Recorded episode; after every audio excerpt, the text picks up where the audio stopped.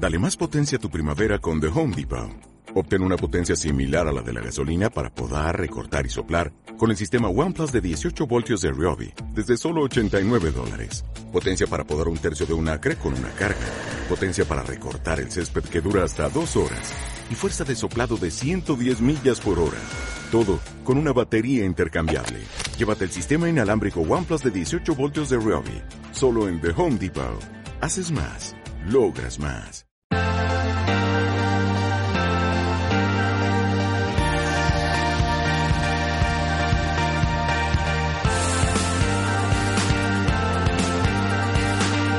Gestión del patrimonio en cierre de mercados. Hoy, este jueves, con José María Luna, socio de Luna Sevilla Asesores Patrimoniales. ¿Cómo estás, José María? Encantado de verte. Muy buenas tardes y el placer es mío. Yo estoy encantado de estar con vosotros. ¿Cómo lleváis este arranque, este nuevo e ilusionante proyecto de Luna Sevilla Asesores Patrimoniales? Trabajando Pues, mucho. Trabajando ¿eh? mucho, muy duro, pero muy contentos. La verdad es que muy contentos. eh, el, el recibimiento es, es tremendo, es muy bonito. Eh, es recoger los, los, los frutos de, de muchos años de trabajo, creer en el asesoramiento financiero, en análisis independiente, el asesoramiento independiente, eh, estar con, con los eh, inversores en los momentos buenos y en estos que no son tan buenos. Que vaya. Aunque tampoco hay que dramatizarlo, que no llevamos desde los máximos, tampoco es que haya caído tanto. En el caso de la bolsa americana, las, las bolsas europeas sí llevan más, igual que los emergentes, ¿no?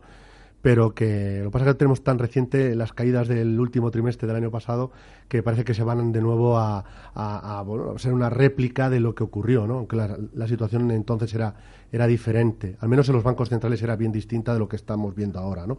Pero sí, la verdad es que muy ilusionados. Nos queda mucho por hacer. Eh, habíamos andado, habíamos caminado mucho, pero solamente era una parte del camino, ¿no? Y ahora pues estamos eh, caminando con muchos otros eh, amigos, eh, pues en, en otra etapa. Yo creo que, insisto, que es, que es muy bonita. Y en un momento yo creo que para el asesoramiento financiero es crucial.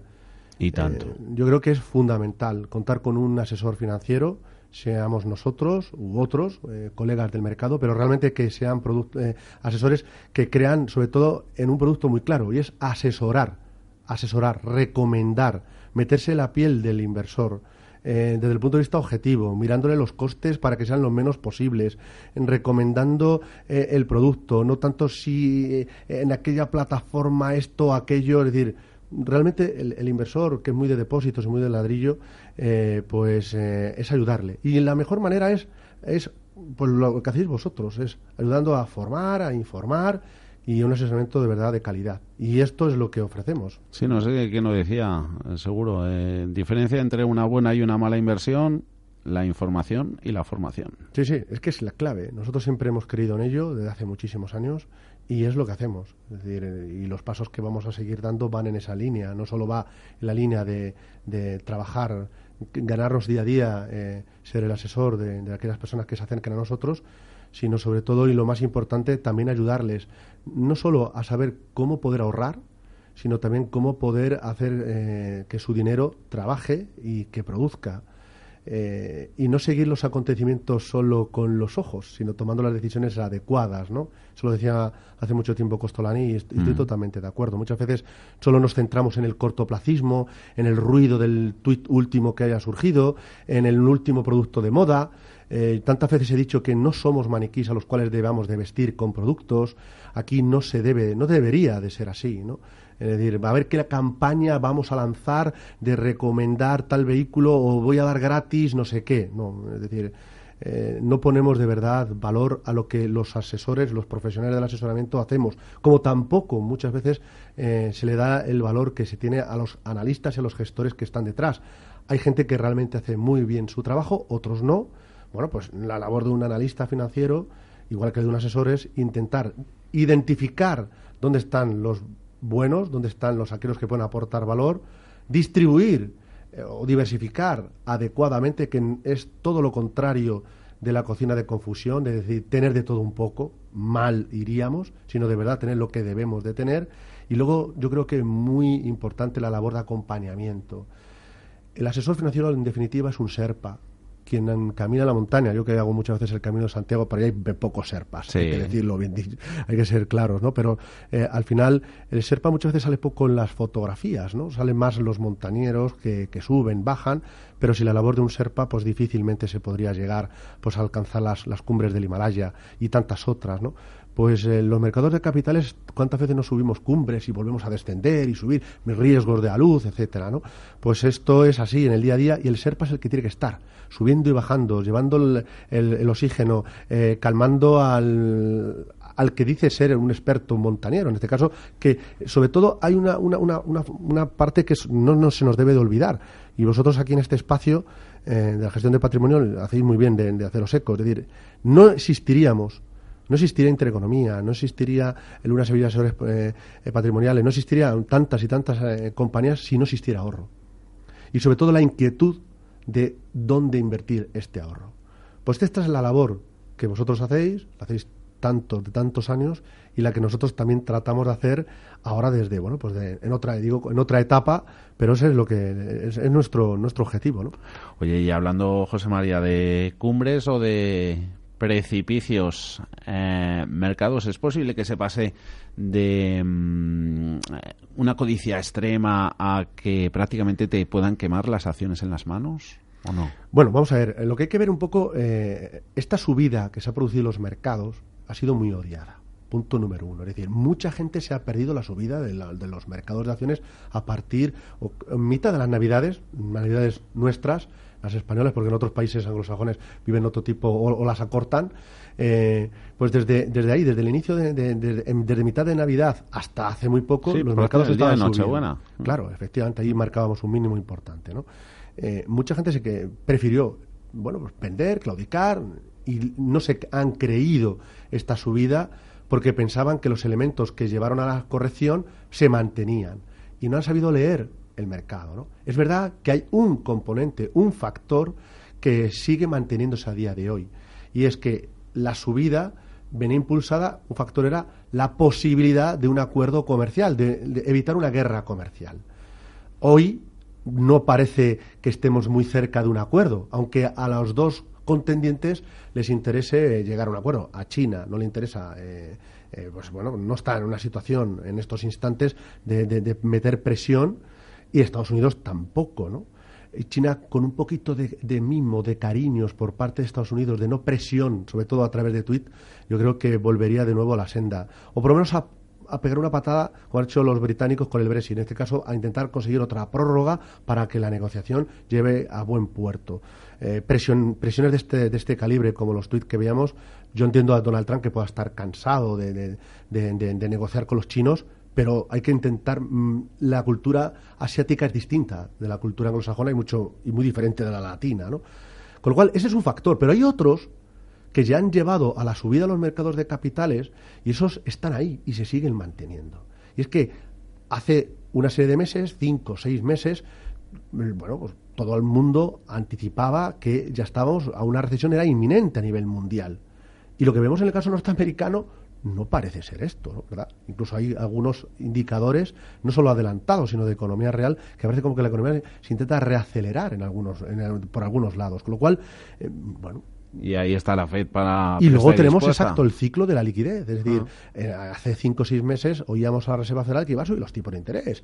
Y hoy no solo no lo, no lo sube, sino que a lo mejor como consecuencia de un, no acuerdo, pues a lo mejor nos lleve a la Reserva Federal a plantearse incluso bajar los tipos. ¿no? Es decir, hay que hay que seguir los acontecimientos, pero no hay que estar en ese extremo de codicia y, eh, al el momento o, a las tres sesiones que porque corrija el mercado estar viviendo en absoluto miedo, pánico, no. Esos son movimientos pendulares que los mercados al final terminan por corregir. Obviamente uno no te dice, pues yo me olvido de todo, me meto debajo de, no sé, de, un búnker y, ya está, ya que pase lo que pase. No, para eso, insisto, es un, importante una labor de un buen asesor que gestione las emociones y sobre todo que intente leer bien toda la información que está llegando, porque mucha de la información es ruido y otra de verdad nos está indicando muchas cosas que son positivas. Con lo cual, han cambiado las cosas, no estamos en el mismo entorno que vivíamos en, bueno, pues el, que teníamos hace meses.